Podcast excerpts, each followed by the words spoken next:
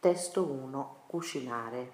Mi chiamo Lea De Nigris, ho trentanove anni e vivo con la mia famiglia ad Ercolano, vicino a Napoli. La mia passione è la cucina. Per me cucinare è trasmettere amore, prendermi cura dei miei ospiti e renderli felici, almeno fino a quando sono a casa mia. La caratteristica delle mie ricette e dei miei menù è proprio questa: sono unici. Quando cucino penso al destinatario del piatto, al suo carattere ed alle sue preferenze. Anche un semplice caffè con le amiche per me diventa l'occasione, attraverso il cibo, di manifestare il mio amore ed il mio affetto.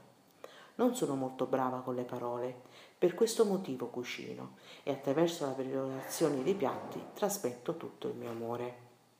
Ovviamente non sempre ci riesco, sapeste quanti arrosti ho bruciato, proprio quando volevo far bella figura.